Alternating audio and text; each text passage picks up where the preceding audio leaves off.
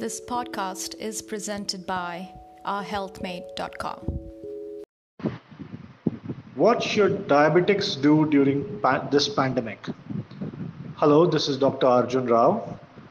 Diabetics may have lower immunity and thus need to take extra precautions during the pandemic. They need to eat healthy and continue their exercise routine.